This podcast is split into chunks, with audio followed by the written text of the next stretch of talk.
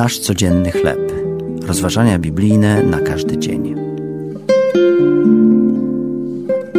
Zauważaj biednych.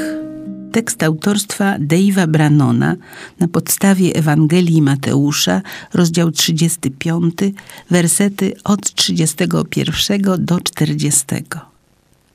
Był rok 1780.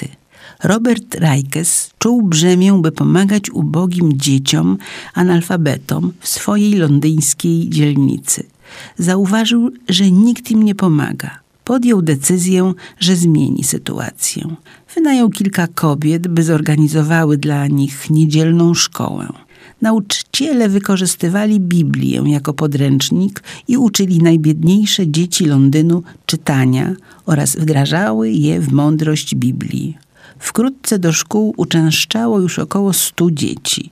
Mogły cieszyć się obiadem w bezpiecznym i czystym otoczeniu. Szkoły niedzielne, jak wkrótce je nazwano, wywarły wpływ na życie tysięcy chłopców i dziewcząt. W roku 1831 liczba dzieci w szkołach niedzielnych w Wielkiej Brytanii osiągnęła jeden milion osób, a wszystko z powodu człowieka, który rozumiał prawdę. Nabożny zajmuje się sprawą ubogich. Nie jest tajemnicą, że Jezus troszczy się o tych, którzy zmagają się z problemami.